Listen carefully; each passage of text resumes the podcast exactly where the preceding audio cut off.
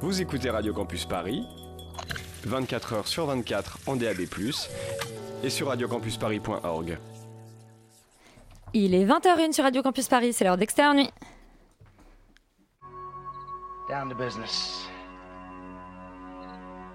I got my wild cherry diet Pepsi, and uh, I got my blackjack gum here, and I got that feeling. Mm, yeah, that familiar feeling that something rank is going down out there. Oui, non, non, vous ne vous trompez pas, il s'agit bien d'une apostrophe. Hein. Voilà, je m'adresse à vous, chers spectateurs. Don't ever feed him after midnight. She's alive! Alive! ready to party. I'm sorry, Dave. I'm afraid I can't do that. I'm a man! Well, nobody's perfect. Qu'est-ce que acteurs sont à l'aise dans leur personnage, l'équipe est bien soudée, les problèmes personnels ne comptent plus, le cinéma règne. Vers l'infini Viens, je t'emmène, nous promet le titre du nouveau Alain Guiraudy. Mais où donc? À Gotham, où The Batman fait son retour devant la caméra de Matt Reeves, à Belfast, ville héroïne du film éponyque de Kenneth Branagh, ou en immersion dans une ancienne ville minière russe où les points desserrés posent sa fiction. Ce soir, la légende du roi Crabe nous transporte de la campagne italienne au sud de l'Argentine en terre de feu, pendant que les incandescents alliés Ava trouvent leur route l'un vers l'autre dans les quartiers ouvriers du nord de l'Angleterre et surtout hors des sentiers battus. Et puisqu'il incarne la France à lui tout seul, Emmanuel Macron, non, Gérard Depardieu est à l'honneur deux fois ce soir. Il est tour à tour robuste aux côtés de Déborah Loukoumena et vieillissant en commissaire maigret pour Patrice Lecomte. Externe c'est parti.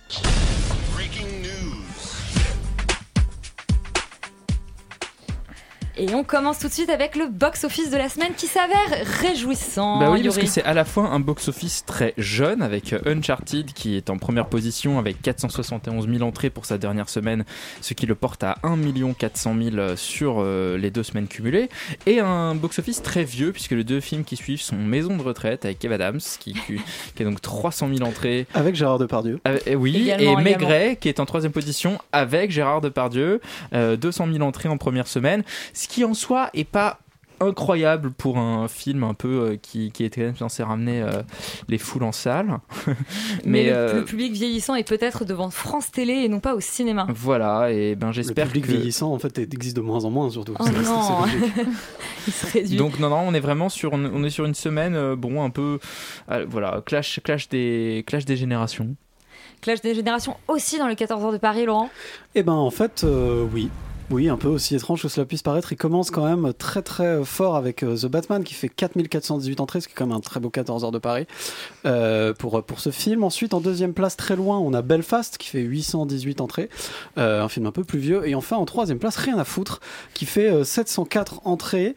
J'ai envie de vous parler d'un film qui s'appelle Down in Paris, qui est tellement down, qui fait zéro entrée. Oh, il a enterré tout le monde. Ça a l'air d'être un, un truc un peu infernal, hein, avec un réalisateur qui part déambuler dans Paris la nuit pour euh, s'extraire de la pression.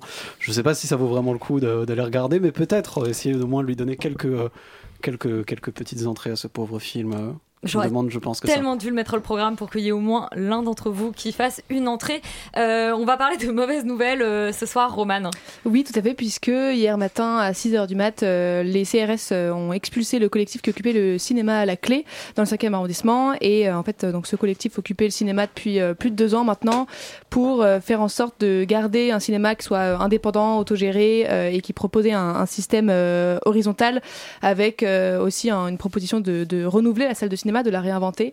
Donc euh, c'est tout à fait dommage. En fait, le groupe euh, SOS euh, qu'il avait racheté a maintenant euh, renoncé à sa promesse, à sa promesse de, rachat.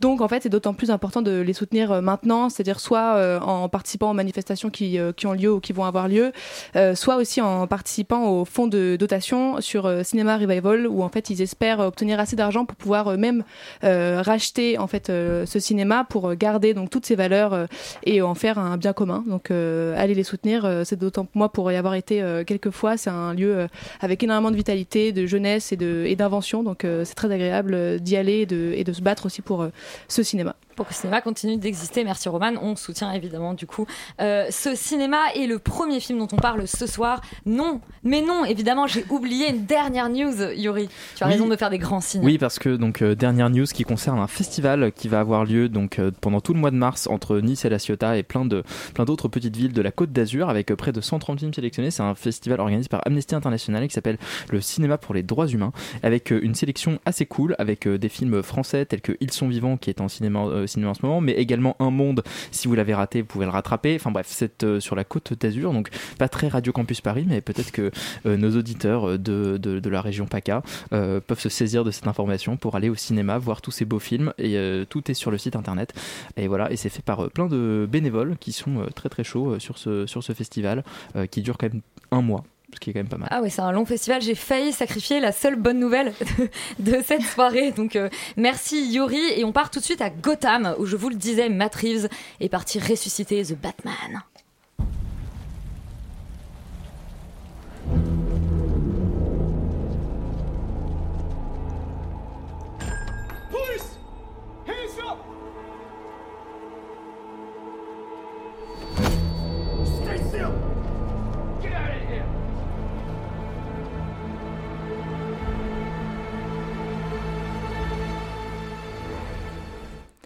Yuri, faut-il encore présenter Batman? Batman, Batman, Batman, merci, Batman alias Bruce Wayne ou inversement, donc milliardaire euh, de Gotham City, euh, chevalier dans sa cape et qui joue à la chauve-souris la nuit pour péter la gueule à des méchants. Euh, c'est ça le personnage qui a été euh, fait, vu et revu euh, 114 8 fois, euh, 114, 114 fois, ça n'a pas de sens. Bref, beaucoup de fois au cinéma, que ce soit sous euh, la caméra de Tim Burton, de Joel Schumacher ou de Christopher citer Nolan ou même de ou même de Zack Snyder. Enfin bref, euh, quand même beaucoup de gens se sont attaqués à faire Batman. Là, c'est Matt Reeves qu'on connaît pour avoir signé quelques épisodes de la trilogie euh, de la planète des- de la dernière planète des singes.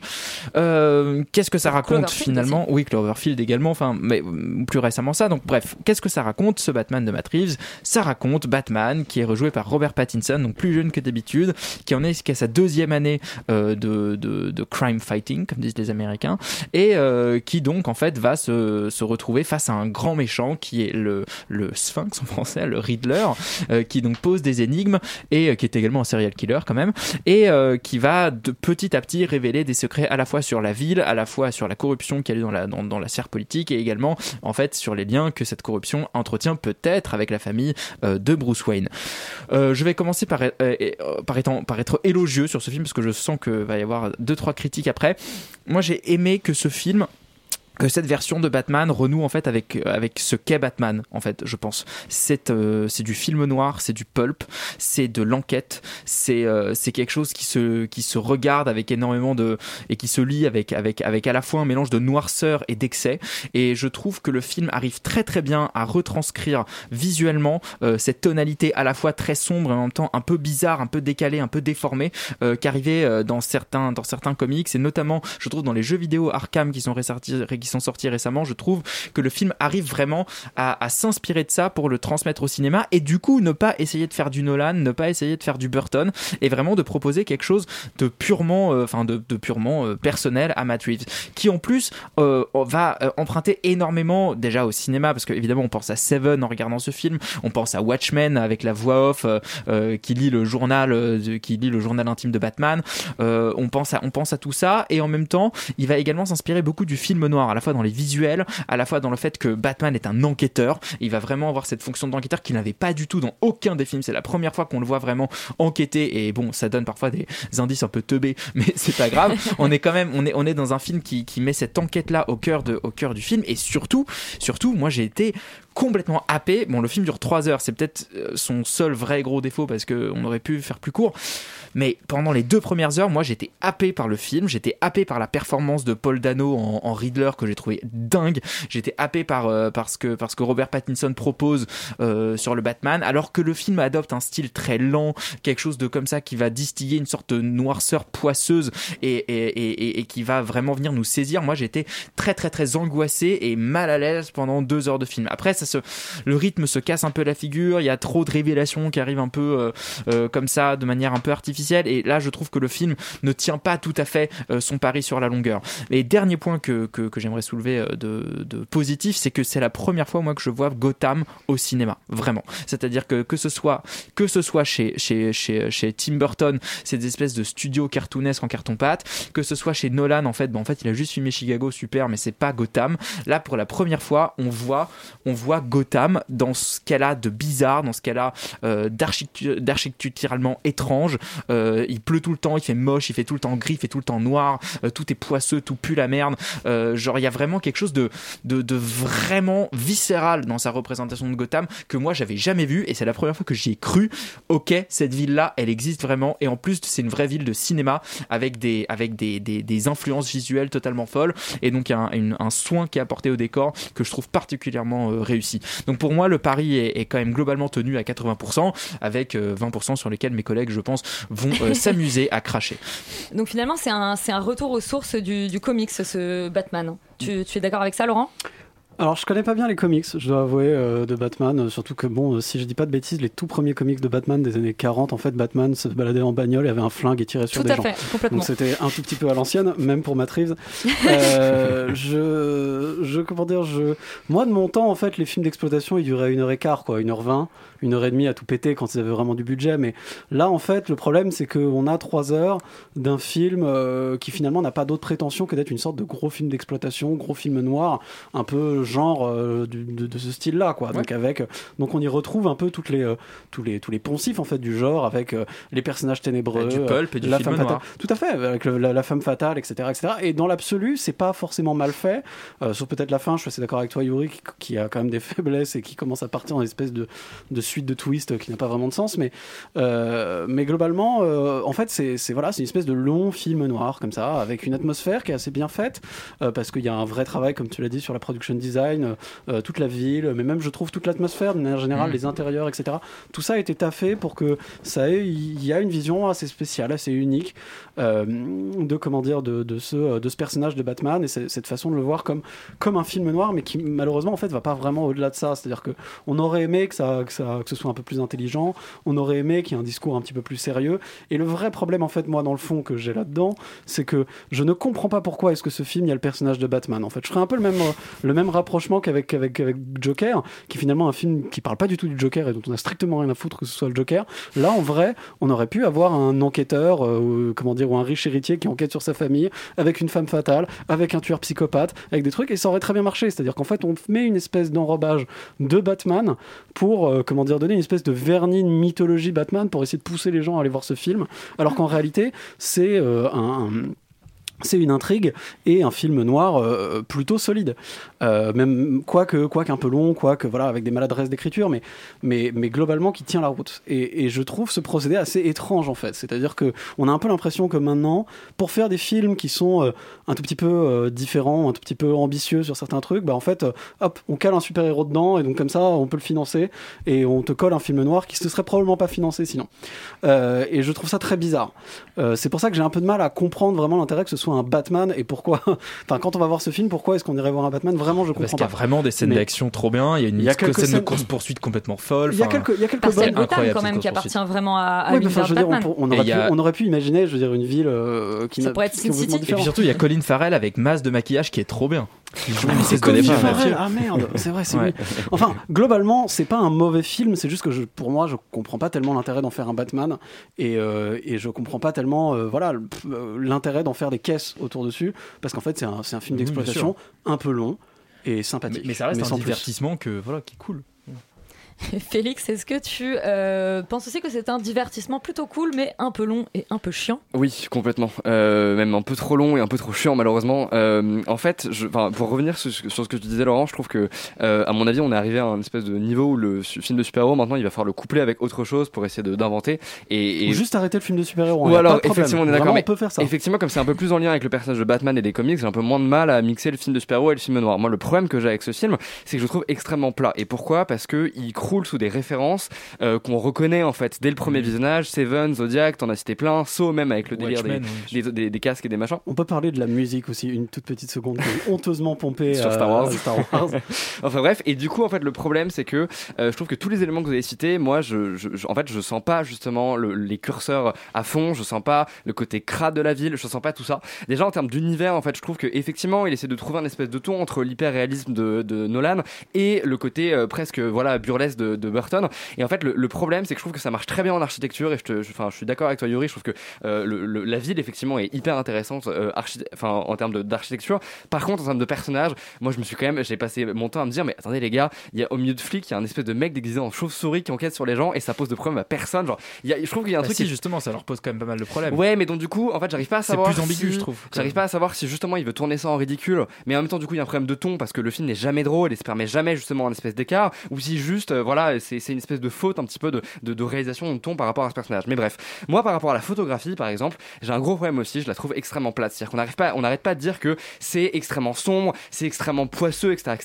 Bah, je suis pas d'accord. C'est-à-dire que effectivement, il y a un début de travail euh, dans les noirs, notamment justement au début, on va jouer avec le fait que les, les criminels de la ville justement de Gotham ont peur de- de- d'une once de d'ombre ou quoi que ce soit parce que Batman peut se cacher dedans. Et en fait, très rapidement, je trouve que la photographie va finalement se banaliser vers un- une esthétique beaucoup plus publicitaire où euh, va y avoir un problème de qualité Je trouve qu'en fait, on va sentir les sources, on va sentir justement que, la lumière en fait n'est pas là pour habiller pleinement l'espace et pour l'habiter, mais, pl- mais plus comme une espèce de maquillage en fait pour justement rendre un espèce de côté un peu poisseux mais très artificiel en fait je trouve. Et typiquement pour reprendre l'exemple de, de Seven qui est, qui est justement une des grandes références esthétiques Konji il va justement donc le directeur de la photographie il va venir vraiment sculpter l'obscurité et donner de la profondeur à l'image. Et je trouve que là il y a un côté extrêmement lisse qui moi personnellement du coup ne me fait pas ressentir le côté un petit peu poisseux. Ensuite j'ai un problème avec la violence. C'est à dire que c'est soi-disant un film extrêmement glauque et en fait c'est un film qui est tout public et on le sent. Parce que typiquement tout ce qui est violence représenté à l'écran bah c'est jamais représenté. Et Oui, ça pour moi bah, c'est un souci.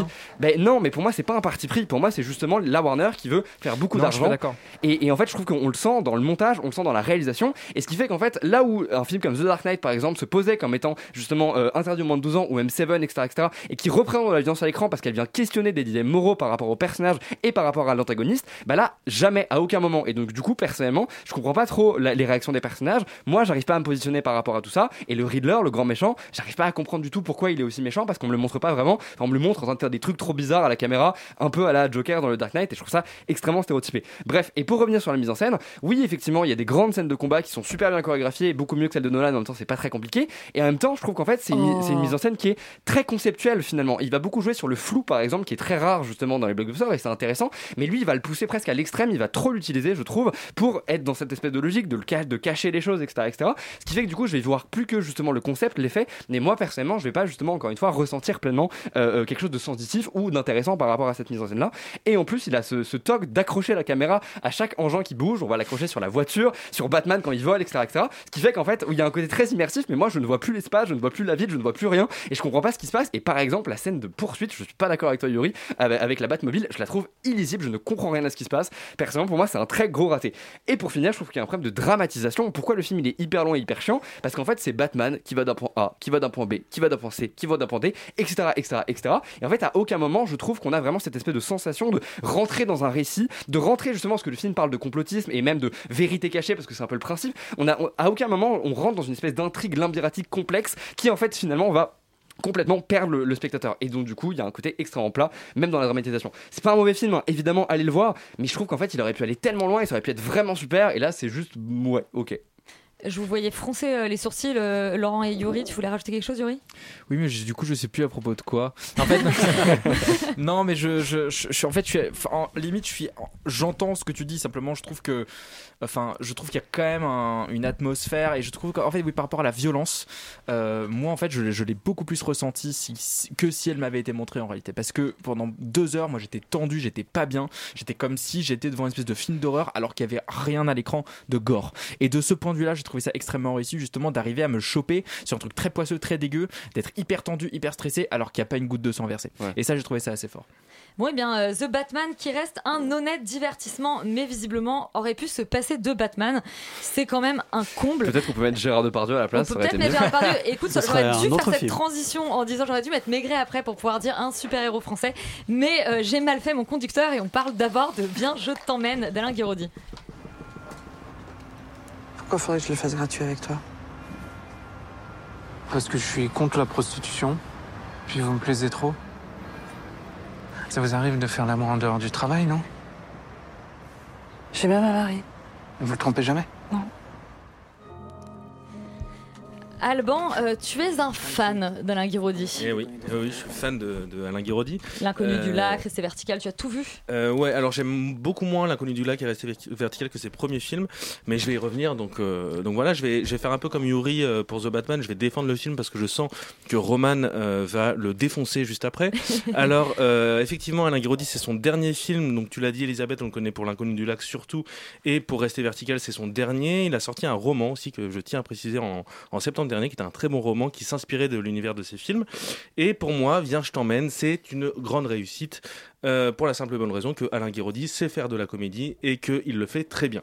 Alors pour pitcher un petit peu le film, euh, ça raconte l'histoire d'une sorte d'anti-héros euh, qui va être en prise avec euh, son histoire d'amour avec une prostituée qui est interprétée par Noémie Lovski et euh, par un jeune qui vient se réfugier chez lui, Ilyes Kadriché, dans son immeuble, parce que il y a eu un attentat à Clermont-Ferrand. Le film se passe à Clermont-Ferrand et tout l'immeuble va suspecter un petit peu ce jeune, ce jeune, je me souviens plus de son prénom dans le dans le Selim, je crois. Selim, exactement, d'être un des djihadistes qui a commis ce, ce- cet attentat et va s'en suivre énormément de, de, voilà, de, de- choses un petit peu loufoques, de, de, haine un petit peu de l'autre, de peur de l'autre, etc. Et le film va jouer là-dessus. Alors, je disais tout à l'heure que Alain Guiraudy sait faire de la comédie parce que c'est souvent quelque chose qu'on lui qu'on lui euh, qu'on lui dit en fait lorsqu'il présente le film. On lui demande s'il a vraiment voulu faire quelque chose de drôle. Or, il avait fait un film qui s'appelait Pas de repos pour les braves en 2003, qui était absolument hilarant euh, au premier sens du terme et non pas jouissif et jubilatoire comme la critique a tendance à qualifier euh, les films très peu drôles de cinéastes qui en général font, de- font des drames. Euh, là, on est vraiment à l'inverse de ça. On est sur une vraie comédie. Le film fourmille littéralement de propositions, de trouvailles. Parfois, c'est des simples détails, mais qui viennent appuyer et qui viennent exalter à la fois la dimension comique, mais aussi la psychologie de leur personnage. C'est un exemple bête, mais par exemple, le héros.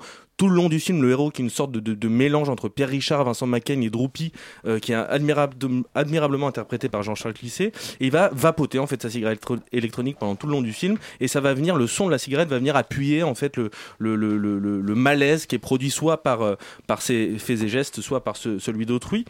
Donc il y a plein de petites trouvailles comme ça où moi je suis assez friand de ce genre d'humour.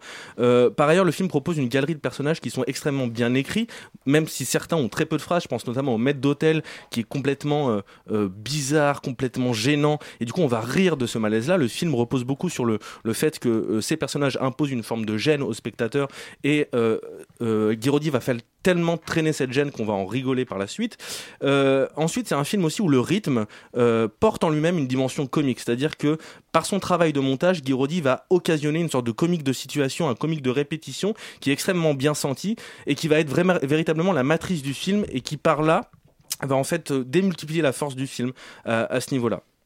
Euh, et pour moi, euh, parallèlement à ça, cette maîtrise de la comédie et cette maîtrise du rythme et de la mise en scène, euh, il y a des scènes notamment hilar où le héros et le jeune Selim se- s'espionnent et avec un seul plan, il, arrive à nous, voilà, à nous faire sentir l'incommodité et l'embarras et ça, le rend comique. Et du, coup, j'ai trouvé que tout ça emporte le film malgré, parce qu'il y a quand même un gros malgré, sur son discours social. Je l'ai trouvé vraiment très peu subtil. Par moments, ça manque clairement de finesse. C'est pas assez précis. En fait, il va continuellement ouvrir des sujets qui sont parfois brûlants sans véritablement euh, les refermer, notamment la question des violences conjugales qui est pour moi est complètement sous-traitée dans le film alors qu'elle englobe quand même une grande partie du récit.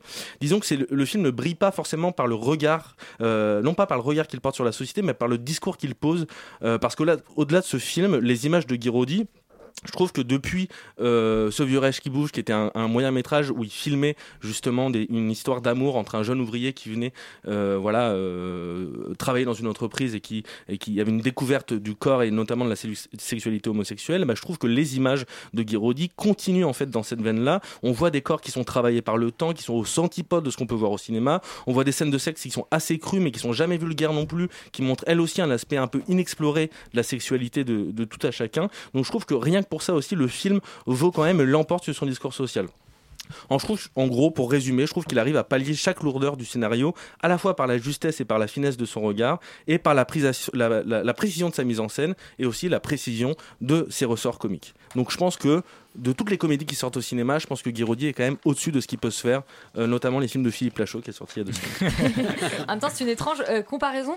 Toi, Roman, ça t'a moins convaincu ce Viens, je t'emmène. T'es Écoute, pas allé, t'es pas allé, moi, t'es j'ai pas, beaucoup ri, non. Euh, moi, écoute, on est le 2 mars et c'est déjà mon flop numéro 1 euh, 2022. Euh, c'est après peut-être qu'il y aura une montée aux, aux enchères Ah, cette année, mais la couleur. euh, mais non, voilà, je trouve ça un peu triste. J'ai pas du tout été emballée par ce film. Je, je l'ai vu à 16h, j'essaie encore de, de m'en remettre.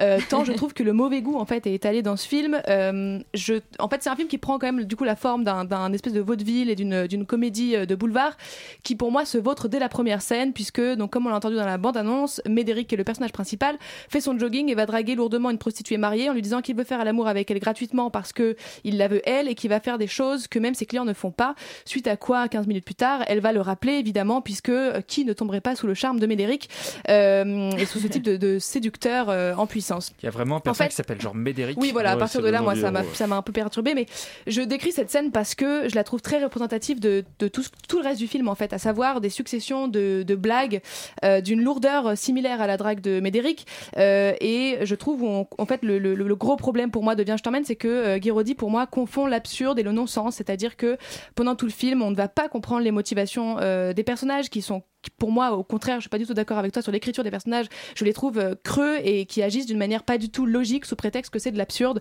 euh, ce qui m'a euh, beaucoup énervé. En fait, par exemple, d'ailleurs, en parlant de personnages, le personnage de, de Doria Tillier, qui en plus est une excellente actrice, je trouve, aurait pu, elle aurait pu incarner une lampe en fait dans ce dans ce film. Ça n'aurait rien changé puisque son personnage est absolument inexistant et inconsistant. Son rôle est juste celui d'une meuf qui veut absolument coucher avec Médéric puisque, comme on l'a dit, c'est un, un excellent séducteur et qu'il est charmant. Bref, on a ça, des- c'est un ressort comique justement. bah, je, trouve en fait je trouve ça pas drôle du tout. C'est à dire que euh, je, je voilà c'est des rôles féminins du coup qui, qui sont euh, de d'une qualité euh, vraiment euh, horrible. Pareil sur ce que tu disais sur les violences conjugales. Je, désolé je ne ris pas à ça. C'est à dire que c'est extrêmement trouble. On a on parle de violences conjugales et en fait on est censé euh, rire de ça. On, finalement enfin il y a une ambiguïté que moi je trouve très bizarre euh, et en fait très lourde et qui n'est pas du tout traitée comme tu dis ce qui fait qu'on ne peut même j'arrive pas à rire de ça parce que ça va pas jusqu'au bout de sa blague. On n'en rit pas, ouais.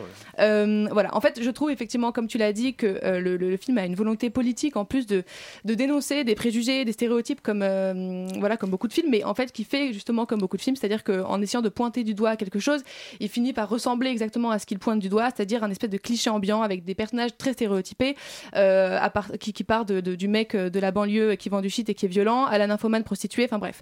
Je trouve l'écriture en fait très catastrophique de, ce film avec un scénario qui fonctionne et c'est moi le gros problème de, de Viens je t'emmène c'est que il fonctionne comme un film à sketch dans le sens où le récit est au service euh, des situations comiques et des blagues plutôt que d'avoir des blagues au service du, ré- du récit et du scénario euh, en plus avec un humour que moi euh, auquel je ne suis pas sensible. Donc peut-être que euh, c'est aussi une, question d'humour et de, personne.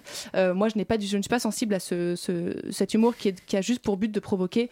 Donc je ne peux pas recommander Viens je t'emmène malheureusement Bon, en tout cas, ça a l'air d'être des avis très, euh, très opposés. C'est le, le Bah, film après, qui peut-être que c'est divise clivant, cette semaine. voilà, c'est peut-être justement, peut-être que, euh, que c'est le film qu'il faut aller voir pour se faire un avis tranché. Euh, un film qui, à mon avis, vous a moins divisé. Euh, c'est Maigret de Patrice Lecomte.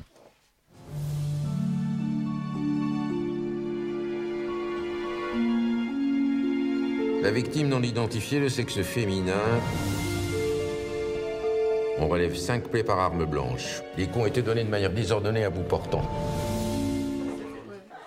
Laurent, je le disais, Maigret, c'est un peu notre super-héros à nous, les Français. C'est en tout cas le tien.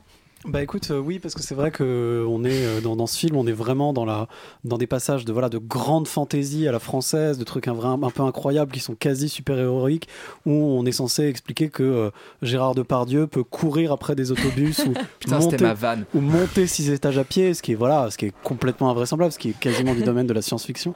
Euh, non, mais enfin, disons que si euh, si la vieillesse est un naufrage, euh, Maigret est un bateau vraiment en perdition. quoi. C'est-à-dire que on a, il y, a- y de gros gros problèmes dans ce film. C'est un film de Patrice Lecomte, comme tu me l'as dit. Le pitch est genre d'une simplicité, euh, euh, enfin comment dire, Oh, ça incroyable. Maigret, non? Voilà, c'est-à-dire qu'en fait, euh, Maigret est commissaire de police, il est particulièrement euh, vieux et dépressif dans celui-là. Et, euh, et du coup, il y a une femme qui est retrouvée morte après, euh, très, elle est très bien habillée, elle est retrouvée morte dans un parc euh, après être allée dans une réception où il y a des gens qui l'ont assez mal reçue. On ne sait pas trop qui sont ces gens, puis on, on va finir par le découvrir, etc., etc., et de qui a fait quoi et comment et pourquoi.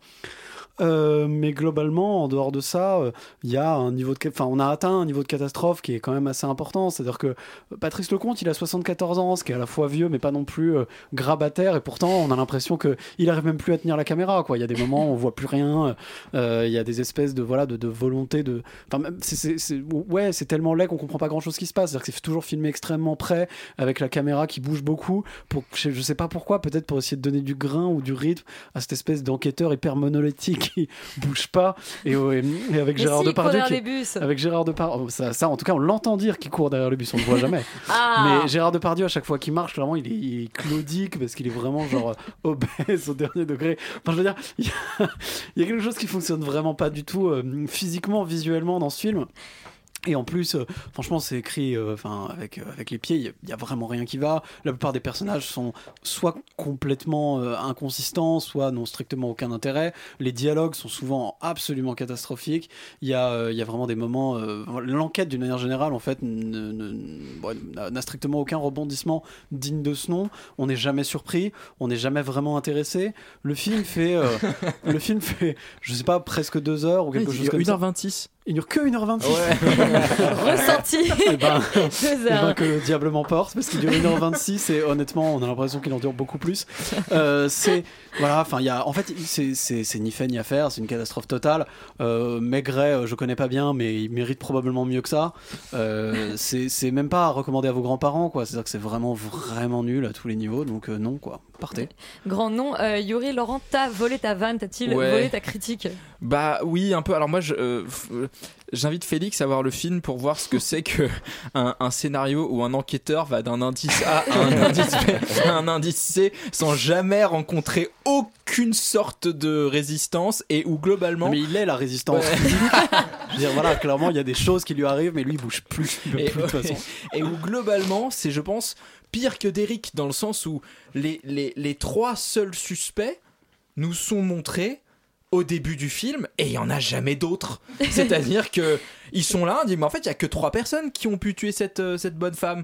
Bah oui. Et en fait c'est ça, c'est-à-dire que et à la fin on se rend compte que surprise, c'était les trois. Donc euh, Oh non, mais tu viens de une- spoiler Oui, bon, ça va. Et donc euh, il y a une sorte de il y a une sorte euh, il y a une sorte comme ça de d'absurdité du scénario Bah, et C'est le crime d'Orient Express. Non mais non mais pardon, il y a Bah, des révélations dans, dans le crime de l'Orient. Express et chez non mais il y a aucun plot twist, c'est-à-dire que tout est cousu de fil blanc. Effectivement, il ne rencontre absolument aucun obstacle sur ce sur son chemin. Euh, effectivement, il dit qu'il on- le film nous montre qu'il monte six étages à pied. À ce, à ce moment-là, j'ai quand même dit marrant. je pense que ça fait longtemps qu'il a pas monté. euh, bon, alors maintenant, pour pour ne pas trop tirer sur l'ambulance, moi je sauverais une chose de ce film-là, c'est euh, le parallèle euh, qui se crée entre l'histoire de Maigret qui a perdu sa fille et euh, l'histoire de Gérard Depardieu qui a perdu son fils. Et je trouve qu'il arrive en fait à distiller comme ça des moments d'émotion assez assez sincères et assez purs, notamment un, justement une scène qui n'a rien à voir avec l'intrigue presque. On ne sait pas trop ce qu'elle fout là, mais c'est avec André Wilms qui joue une espèce de vieux commerçant et il va le voir et on ne sait pas trop pourquoi il y a cette scène et ils discutent et on comprend que le commerçant a perdu a perdu sa fille et il lui dit quand on perd son enfant il n'y a plus rien il n'y a plus que la nuit. Et Gérard Depardieu lui répond oui je sais.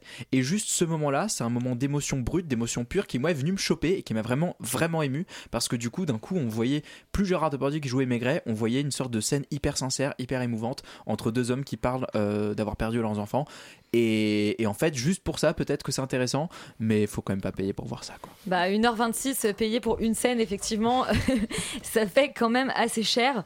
Euh, on va donc se passer de ce maigret euh, vieillissant et donc visiblement obèse, comme nous l'a souligné Laurent, euh, pour s'intéresser à encore un autre type de super-héros. C'est le roi crabe, légende du roi crabe. C'est le plus beau titre de la semaine. Nos pasamos la vida tratando de agarrar una ilusión. Pero en el fondo sabemos que no somos nada.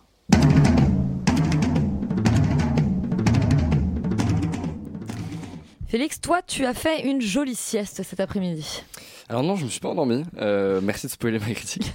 euh, et je vais pas beaucoup parler parce que j'ai beaucoup parlé de Batman et j'ai pas grand chose à dire sur ce film. La légende du roi crabe, ça raconte l'histoire de, euh, de grosso modo une espèce de village où il y a des vieux qui se remé- euh, remémorent la En légende Italie. de, en Italie du coup, qui se remémorent, euh, se remémorent la légende de Luciano qui est euh, un espèce de d'alcoolique, euh, on sait pas trop ce qui se enfin voilà, qui, qui il est, un homme un peu mystérieux et qui en fait a tenu tête à l'époque à un prince justement qui régnait sur la région euh, parce qu'ils étaient un petit peu amoureux de la même femme, enfin il y a une espèce de, de, de triangle voilà euh, un peu amoureux et il part en fait il se fait euh, bannir, il part en exil au fin fond de l'Argentine euh, accompagné de chercheurs d'or il va essayer de, de chercher justement une espèce de trésor un petit peu enfoui. Alors le gros point négatif c'est qu'il n'y a pas de roi crabe malheureusement en tout cas littéral. Moi je vous j'attendais ça, hein, je suis quand même allé le voir Bah pour oui, ça. on l'attendait tous. Euh, Il y a un crabe roi, c'est, c'est, je pense que c'est le nom de l'espèce. Oui, sûrement, mais hein. il y a un côté un petit peu, un petit peu, même ah oui, un c'est peu- le, c'est le nom de, un du spécial. crabe l'animal. Oui, voilà, c'est ça. Ouais, bah moi j'attendais vraiment un, un, un un crabe avec une couronne, ok. Quel dommage, quel dommage. Enfin bref, et en, en gros, grosso modo, je trouve que c'est le stéréotype du film un peu euh, d'arrêt d'essai qui est extrêmement aride, extrêmement euh, euh, en fait à regarder parce que ça parle pas beaucoup. Quand ça parle, c'est très explicatif sur ce que tu es censé comprendre des thématiques du film. Euh, et je trouve que c'est un peu tous des non-personnages, c'est-à-dire que euh, ils sont euh, globalement plus ou moins stéréotypés. ça chante beaucoup pour voilà chanter l'amour, ce genre de choses. Enfin, moi, c'est vraiment pas le cinéma qui me qui vient me toucher. Je trouve qu'il est pas assez sensoriel et dans la mise en scène et dans le récit pour potentiellement venir un peu m'emporter sur euh, certaines séquences. Néanmoins, le film est, coupé, est découpé en deux parties et la deuxième est un peu plus impressionnant parce que c'est une espèce d'errance dans des espèces de paysages euh, complètement, euh, euh, euh, je sais pas, En peu- Argentine, du coup. En Argentine, exactement, complètement déconstruit, un peu presque fantasque, alors que évidemment tout est réel et tout est naturel. Et ça, ça marche un petit peu plus parce que justement il y a cet aspect-là. Mais sinon, voilà, moi je c'est pas du tout mon, mon, mon cinéma et je pense qu'à mon avis c'est, enfin je sais pas si je peux conseiller le film. Tenter peut-être l'expérience, mais voilà, moi ça a pas du tout marché sur moi. Valentin, toi, tu savais que le roi crabe était un animal. Ouais, ouais, j'avais, j'avais été spoilé. Euh, non, mais tu, tu l'as bien mal lancé ce film parce qu'effectivement, euh, il, coche un petit peu toutes les cases que, que Félix vient de vient d'énoncer. C'est effectivement, c'est un peu le stéréotype d'un film d'arrêt essai, voilà, un petit peu dans un pays qu'on connaît pas, dans une langue qu'on ne maîtrise pas pour la plupart des spectateurs, etc., etc. Donc on sait pourquoi on y va pour vivre une expérience un petit peu différente. Voilà, c'est l'idée. Néanmoins, euh, moi je trouve que déjà plastiquement c'est assez classieux, c'est-à-dire que c'est fait avec un certain, une certaine économie de moyens. Euh, la, la, la photo est, je trouve, très sympathique euh, et surtout le filmage de l'environnement euh, en règle générale est très sympathique. Et globalement, moi j'ai aimé le film pour deux principales raisons. La première, c'est Gabriel Civil, donc l'interprète principal, euh, qui passe de l'italien à l'espagnol visiblement sans trop de soucis euh, et qui incarne vraiment un truc très très beau dans son acting. C'est qu'il il incarne parfaitement ce que le film veut dire sur la condition humaine, sur le propos du film. C'est-à-dire qu'à la fois c'est un homme qui est hyper existant, qui est hyper fort, qui est très tranchant dans ses prises de parti, etc., etc., et qui en même temps est complètement dominé par les éléments et filmé tout le temps comme étant dominé par les éléments. C'est quelqu'un qui, euh, qui en fait est en permanence ivre, en permanence euh, pris dans le froid, dans la chaleur, dans la saleté. Et il y a quelque chose de, je trouve, de très très beau, de très romantique en tout cas dans cette dans ces choses-là. Et donc ça, moi, ça m'a plu. Euh, et la deuxième chose, c'est tu en as parlé un petit peu, Félix, c'est que c'est un conte. Et donc du coup, comme tout conte, ça colporte à la fois cette complexité de récit qui est qu'effectivement, ce sont des paysans qui se souviennent de l'époque où on racontait des histoires devant le feu parce qu'il n'y avait pas la télé. Et donc du coup, on raconte l'histoire de Luciano qui est donc in- interprété par Silly, le personnage central. Euh, Il y a des personnages comiques, ou en tout cas pittoresques, qui parsèment le récit. Donc il y a quelques séquences qui sont plutôt écrites de manière légère. Donc ça, donne, ça donne une aération au film et je trouve que c'est très chouette. Euh, Il y a des pirates, euh, il y, a, un- faux roi crabe qui effectivement est un personnage qui est quand même sur lequel on met quand même une insistance, mais le mec se balade avec un seau dans la- en terre de feu, euh, avec un seau d'eau, avec un crabe dedans. Donc il y a quelque chose de, comique. Il y a des pirates qui, qui sont sales et qui passent leur temps à boire du vin. Euh, bref, et puis il y a quelque chose en fait de très beau, je trouvais ça, moi je pense que c'est ce qui m'a touché dans le fond. C'est que c'est un récit qui, est au passé et qui est expliqué dès le départ au passé. Ça, c'est le principe des contes même, c'est qu'un un récit qui n'existe plus. Même le personnage de Luciano, quand on parle de lui, quand on le filme, c'est un personnage qui se souvient d'une époque antérieure. Et pourtant, on le filme dans deux époques différentes de sa vie, mais ce personnage a déjà existé avant et on saura jamais exactement pourquoi il est ce qu'il est. Et je trouve que le film est très très beau. Il est en flottaison et la deuxième partie est très chouette parce qu'effectivement, il tient ce propos euh, presque philosophique et, romanesque et en même temps, il vient chercher du côté de Jules Verne, du côté de Joseph Conrad, euh, du côté d'influence dans l'aventure et dans le, côté très éthéré de la narration. Donc je trouve que le film se tient bien et que les dernières séquences sont très belles. Voilà. Tu, tu le vends très très bien. Bah, je Jules, Verne, euh, c'est pas mal. Là, je l'avais mal lancé, toi tu le vends très très bien. Finalement, on arrive à une sorte d'équilibre pour cette légende du roi crabe qu'on vous encourage donc à voir, en tout cas pour euh, l'expérience. Et Yuri est en train d'imiter un crabe. Et on passe vraiment une très bonne soirée et on retourne avec Gérard Depardieu pour Robuste. Match tête de con. Ça, c'est l'adresse pour demain. Ok, je m'habille comment? Bon, habille-toi comme tu veux, ils s'en foutent. Moi, je vais pas mettre ça, là. J'ai l'air d'une grosse vache. Mais non, vous êtes très élégant. Sûr Ah waouh, la bande-annonce euh, donne le ton. Euh, Solal, euh, Gérard Depardieu a donc l'air d'une grosse vache, c'est ce qu'il nous dit, mot pour mot. Écoute, on, on était dans la science-fiction, nous voici dans le cinéma réaliste français. Euh, donc on est de retour parmi ce qu'on connaît bien. Euh, donc non, Robuste, c'est un film dans lequel donc Gérard Depardieu joue euh, un acteur euh, chiant, vieillissant, célèbre euh, et qui a besoin qu'on s'occupe de lui. Donc c'est un- presque un Un documentaire. rôle autobiographique, finalement. ouais. Euh, non, mais au-delà, euh, au-delà de la vanne, c'est un, c'est un film assez frais en fait, qui marche plutôt pas, qui marche plutôt assez bien, qui a des plutôt bonnes idées euh, photographiques et dans lequel en fait Gérard Depardieu est très touchant parce que même s'il sait plus marcher, bah, il sait encore jouer et ça c'est quand même très agréable à voir. Euh, je suis, vraiment, je suis un peu taquin, mais euh, et c'est, c'est, c'est vraiment je trouve un, un film qui a d'assez belles séquences, notamment avec euh, son euh, actrice Déborah. Merci beaucoup. Euh, qui, euh, qui joue du coup la, garde du corps en fait de Gérard Depardieu qui va remplacer son garde du corps habituel. Enfin c'est pas Gérard, c'est Georges mais, mais c'est Gérard. Et, euh, en, qui en fait c'est une fait de la lutte dans un club et il y a des très très belles séquences de lutte en fait qui sont filmées à la caméra à épaule en très très gros plan sur elle et dans lequel elle est vraiment très impressionnante de à la fois de, de, de rigueur, de hargne et de et de, et de lutte finalement, comme le, nom du sport l'indique. Mais, euh, mais voilà, il y, a des- y, a, y a quelque chose d'assez euh, d'assez touchant dans une espèce de, de grande flottaison comme ça de, des personnages qui est, euh, qui est comment dire, occasionné par euh, l'espèce de flegme de, de Gérard Depardieu qui a plus envie de jouer, qui a plus envie d'exister, qui a plus envie d'être là, comme dans la vraie vie finalement. hein. donc c'est ce qui fait que ça marche plutôt pas mal. Et, euh, à côté de ça, il y a quand même euh, le film est relancé régulièrement par justement Déborah qui va qui va essayer de le pousser à, continuer à travailler, à continuer à, faire bah, faire son job et à et exister quoi pour pour lui, pour son public et pour son jeune fils. Ok, donc une jolie rencontre entre ces deux personnages. Euh, Yuri, tu as été euh, ému par ce Gérard Depardieu autant que, autant que dans une scène de Maigret? Non, mais je, je suis assez d'accord avec ce que dit Solal. Je suis peut-être un peu moins positif. J'avais déjà parlé du film euh, à Cannes, donc vous pouvez retrouver notre podcast. Euh, Tu vas te sur euh, les réseaux, et donc je vais être un peu court euh, sur ce film, qui est un premier film et, et dans lequel effectivement il y a plein de bonnes idées, plein de beaux moments. Par contre, je trouve qu'il y a moi un manque de travail sur le scénario qui est un peu dommage, où en fait à un moment les scènes se répètent un peu. Euh, on est un peu toujours euh, dans la même conflictualité entre euh, Gérard Depardieu et Deborah Lecumena, deux personnes robustes. Et donc en fait, C'est un schéma assez classique, Oui en voilà. plus, Et un- sauf que et sauf qu'en fait ça n'évolue jamais vraiment et on est toujours et, et- et à chaque fois qu'il se re- qu'il se revoit il y a une sorte de reset qui s'opère et, et du coup je trouve que le film manque un peu de souffle romanesque simplement pour faire tenir ce duo et cette confrontation sur euh, l'heure et demie que dure le film. Euh, et le deuxième point négatif c'est que parfois il y a des intermèdes musicaux euh, dont je questionnerais la pertinence euh, parce qu'ils ne me touchent pas On beaucoup tape pas sur Michel Berger, et, ça, contre. et non, mais il n'y a pas que Michel Berger. Enfin, il y a des espèces de voix chorales un peu religieuses qui viennent un peu euh, donner de, de bah, justement de la lourdeur, une sorte de, de pompe à ce film qui n'en mérite, qui n'en a pas besoin en fait justement. Ah si, c'est quelque chose d'un peu funèbre pour le personnage. Ouais, mais, mais, mais c'est tellement dire, appuyé, du coup, qu'on, qu'on- bref, que je trouve que ça souligne beaucoup ce qui est déjà là, ce qui n'a pas besoin d'être montré plus que ça. Mais bon, effectivement, c'est un joli premier film. C'est une, c'est une belle. euh, en fait, pour un premier film, alors Gérard Depardieu, quand même, euh, qui joue euh, son propre rôle de manière assez peu reluisante, c'est assez fort. Je trouve qu'elle a quand même réussi son coup, Constance Meyer, là-dessus.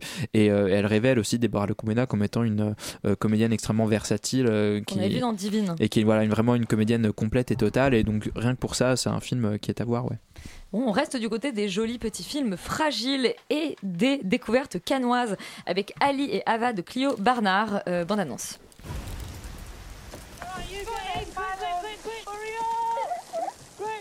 Oh, come on, you're gonna get soaking wet. Come on. I'm all right. Come on, get in.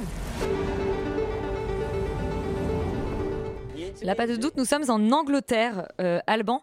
Ali et Ava, euh, tu es le seul à l'avoir vu, mais tu tenais à ce qu'on en parle ce soir.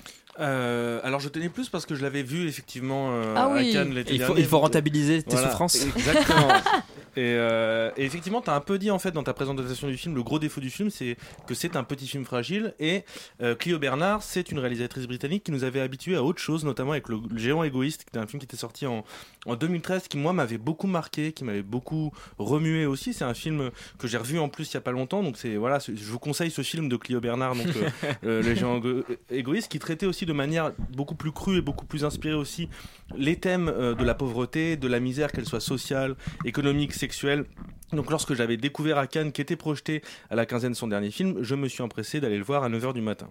Et je dois dire que j'ai été non pas considérablement mais relativement déçu. Alors très brièvement, le, le film raconte une histoire, pas nécessairement une histoire d'amour, même s'il y a quand même un peu de ça, en tout cas qui va au-delà d'une relation amicale, c'est la rencontre entre deux âmes, on va dire, celle de Ali, qui est un ancien DJ, musicien à ses heures perdues, qui a une trentaine d'années, voire un peu plus, et qui est d'origine pakistanaise. C'est important parce qu'il va être entravé un petit peu par les traditions de sa communauté et de sa famille, et il va pas oser avouer à celle-ci qu'il va se séparer euh, de sa femme Runa. Il est interprété par Adil Akhtar et de Ava, qui est incarnée par Claire Rougebrook, que je ne connaissais pas, qui elle est d'origine irlandaise, qui est une mère et grand-mère d'une famille qui est un petit peu éclatée et qui est surtout hantée par euh, le traumatisme d'un mari violent.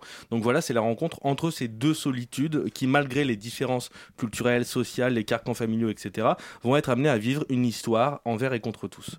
Alors le film est vraiment construit comme une, comédie, romantique basique, c'est-à-dire qu'on a trois temps, la rencontre slash euh, euh, relation, deuxième temps le doute, l'éloignement, et troisième temps les retrouvailles. Et je trouve que cette structure déployée dans ce film-là par Clio Bernard, elle limite considérablement la complexité des personnages, à la fois dans leurs émotions, mais aussi dans leur capacité à se défaire, à aller, au-delà des injonctions auxquelles ils sont soumis.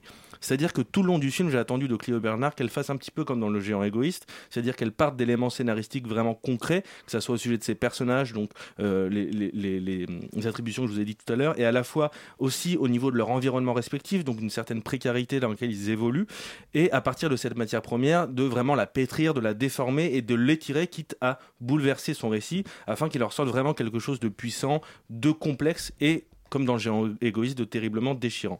Or là, dans ce film-là, dans Ali et Ava, ce moment, il vient véritablement jamais, et c'est assez décevant parce que les personnages et les liens qui les unissent, euh, leur assignation sociale, etc., elles, elles sont simplement évoquées sans jamais devenir euh, euh, un véritable sujet de, cinéma. C'est-à-dire que le film reste, selon moi, tout le temps en surface, tout le temps à l'orée de son histoire, tout le temps à la lisière de ses personnages, sans leur donner une consistance beaucoup plus solide et plus complexe. Alors certes, certes Adil Akhtar et Claire Rugebrook sont particulièrement bons à l'écran et on a envie de les aimer. Moi, quand j'avais vu le film à Cam, j'avais envie de l'aimer.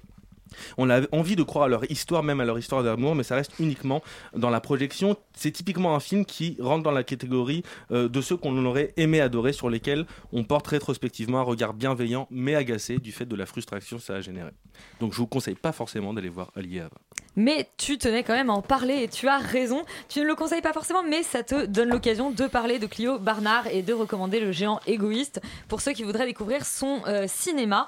Et, euh, et reste encore à Cannes. En fait, toutes les sorties cannoises sont cette semaine euh, avec les points desserrés de Kira Kovalenko, un film russe. On écoute la bande-annonce.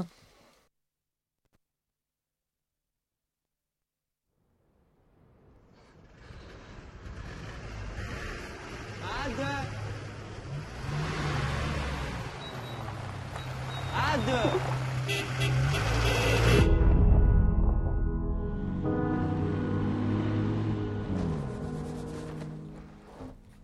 Valentin, toi, cette semaine, tu as donc eu la curiosité d'aller voir un film russe.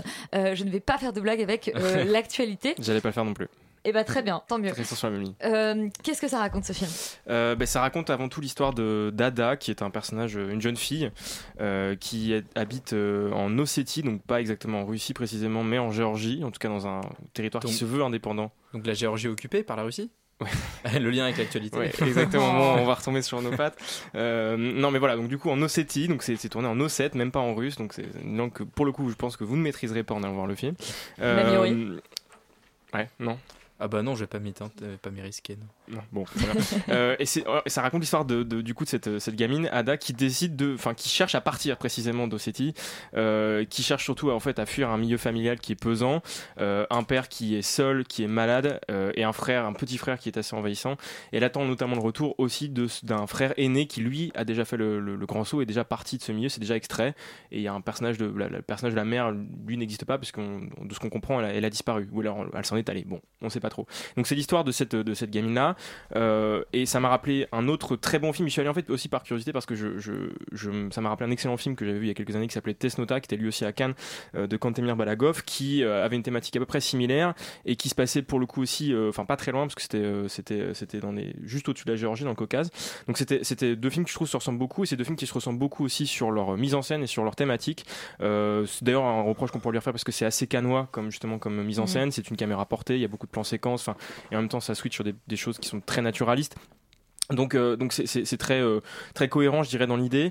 Euh, mais le film est assez intéressant parce qu'il il vient bien chercher, euh, par les moyens de la mise en scène, l'idée du déclassement, l'idée de du fait d'être en marge du monde, de qu'est-ce que c'est que d'être en marge du monde et d'avoir devant soi les potentialités offertes par la jeunesse et en même temps rien d'autre qui puisse y répondre euh, au quotidien. Ça nous est montré très rapidement parce qu'en fait la ville c'est littéralement un immeuble sur lequel on jette des pétards. Il y a très peu d'endroits qui sont caractérisés, hormis celui-là, et un barrage. Genre la ville a l'air d'être bloquée dans une sorte de, de colline et on fait l'aller-retour entre deux ou trois endroits qui sont miteux.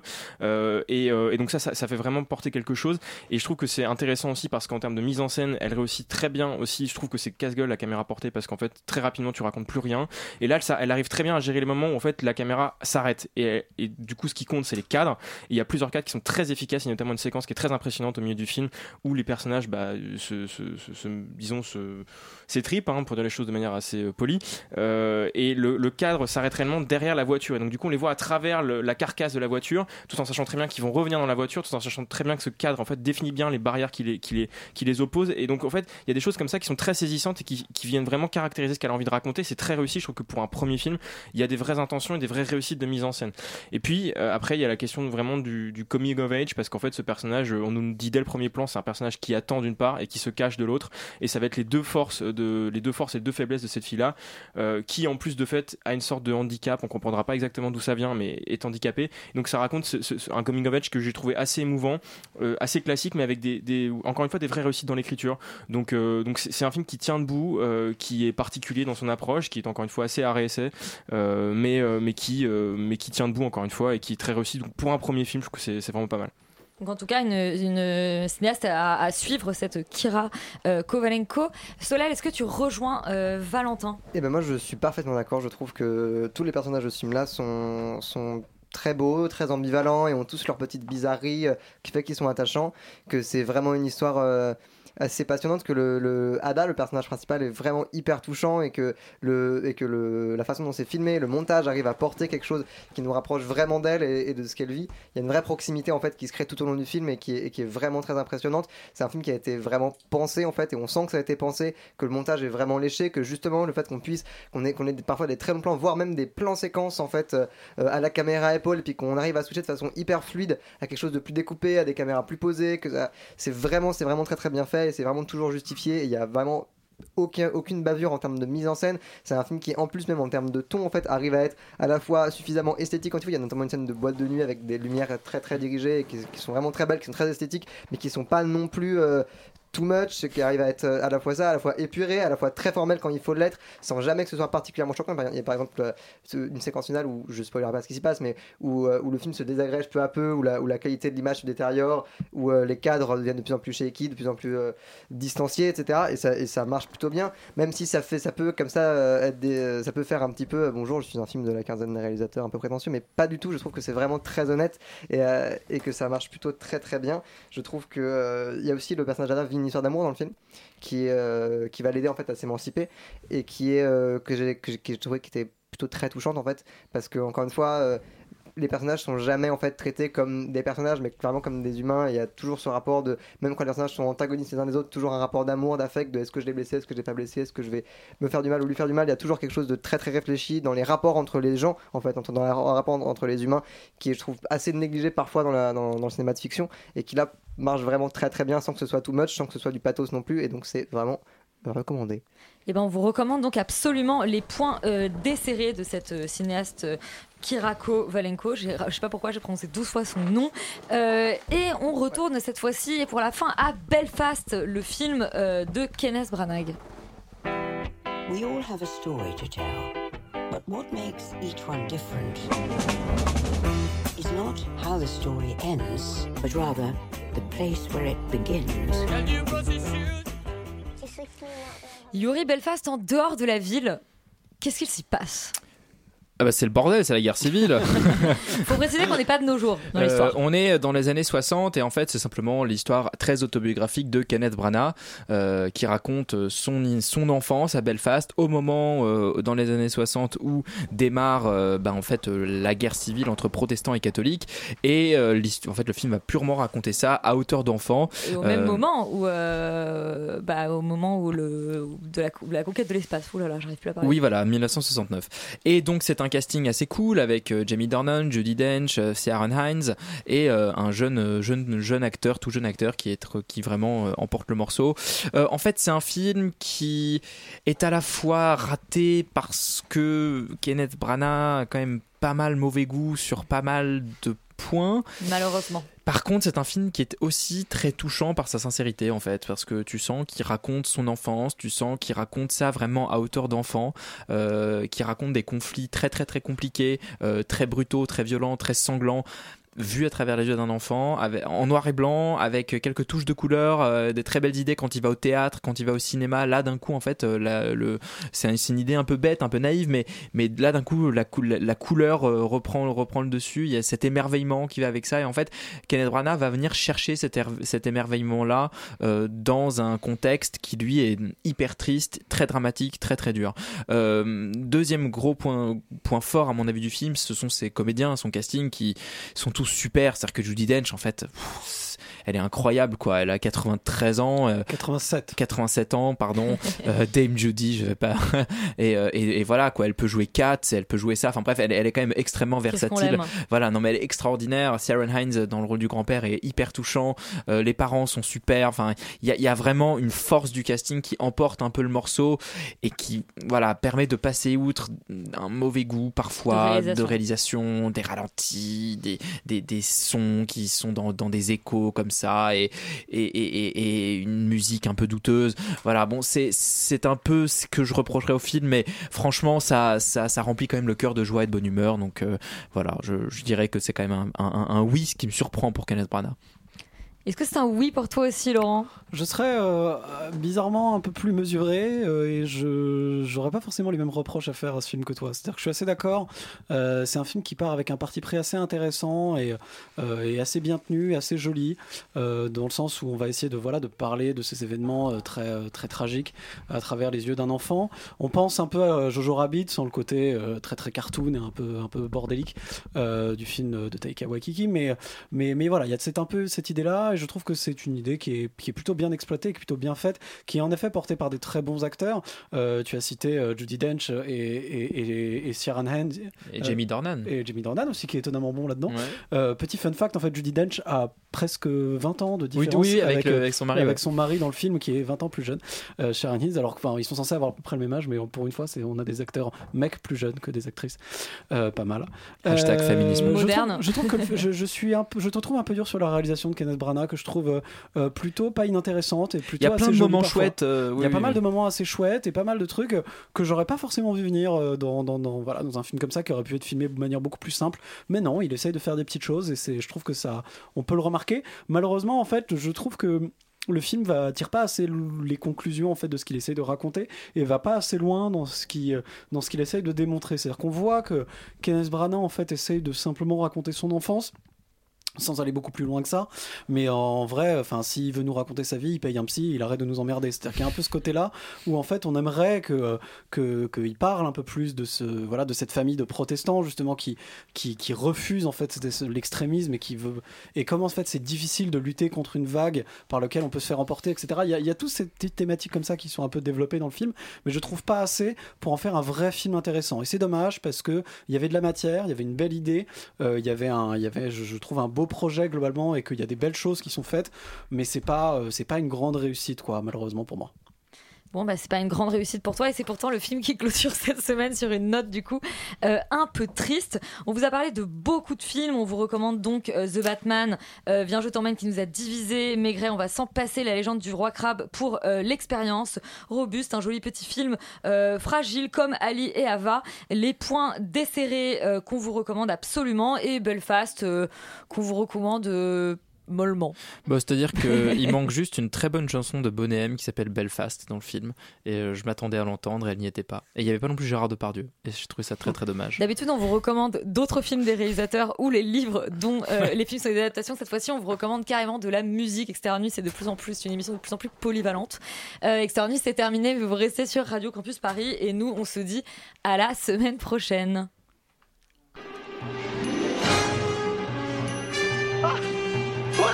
kill you!